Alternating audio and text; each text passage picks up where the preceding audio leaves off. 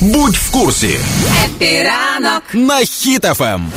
Можливо, багатьом здається, що кожен раз на Росії накладають санкції, а вони ні до чого не призводять. Але проблема проблема в тому, що дуже є багато зв'язків, які потрібно поступово вирішувати і виключати для того, щоб о, остаточно вже ізолювати цю країну.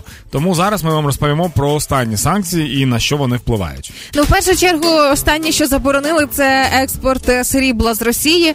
Нам більше не зможе продати срібні злитки. Це видобувач найбільший в країні вже про це заявив. Оскільки всередині теж уже в Росії злитки не потрібні, колишні ринки закриті, і вийде так, що із всього, що хотіли продати, ну відсотків 5 може продадуть. Прикол а в тому, і ні. Прикол в тому, що в, в, е, золото теж заборонили, експорт золота. Ага. І тепер срібло і золото це е, усюди коштовний метал, але російське срібне золото воно типу не працює. Як папір, як Так, картон. але можливо е, є ще чорні ринки. Для чорних ринків треба, щоб це все переплавити, щоб не було зрозуміло, що то російське, і десь його якось там продавати, вивозити. А проблема в тому, що його будуть конфіскувати одразу, як його будуть вивозити. А коли його конфіскують, його влада сама переплавить і перетворить на коштовний метал знову, але гроші в Росію вже не підуть. Тобто ти, наприклад, пересікаєш кордон, я в тебе на прикордонах, я вилучаю в тебе золото, кажу, це нічого не вартує, ти контрабандистка, іди в тюрму. Сам це золото переплавив, це Україні вдавайте, і все. Прекрасно. Така штука буде. Е, Запчастини до айфонів тепер закриті для Росії. Це вже і показало і зростання цін на гаджети. В них це від 20% і далі.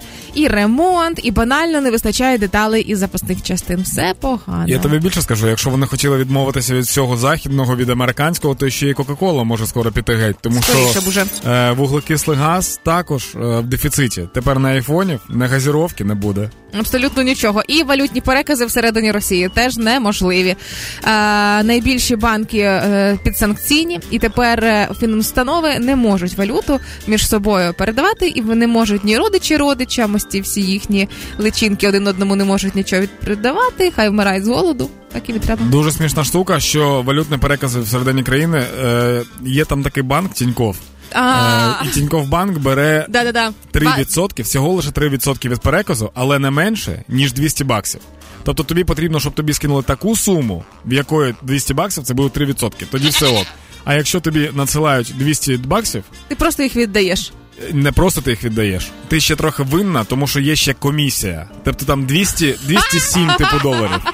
Така штука. І нещодавно я бачив скріни, де чувак пише: ну е, він е, скидає, ну, росіянин, скріншот, де типу плюс 200, мінус 207. І він пише в підтримку: типу, а як так? Ви забрали всі мої гроші? А йому, в борг взяли. да, а йому пишуть, ну виходить так, тому що ви сплачуєте комісію за переказ. Фантастично. Тож- Боже, тож- економіка королів. Да, ніяких дядь з Америки.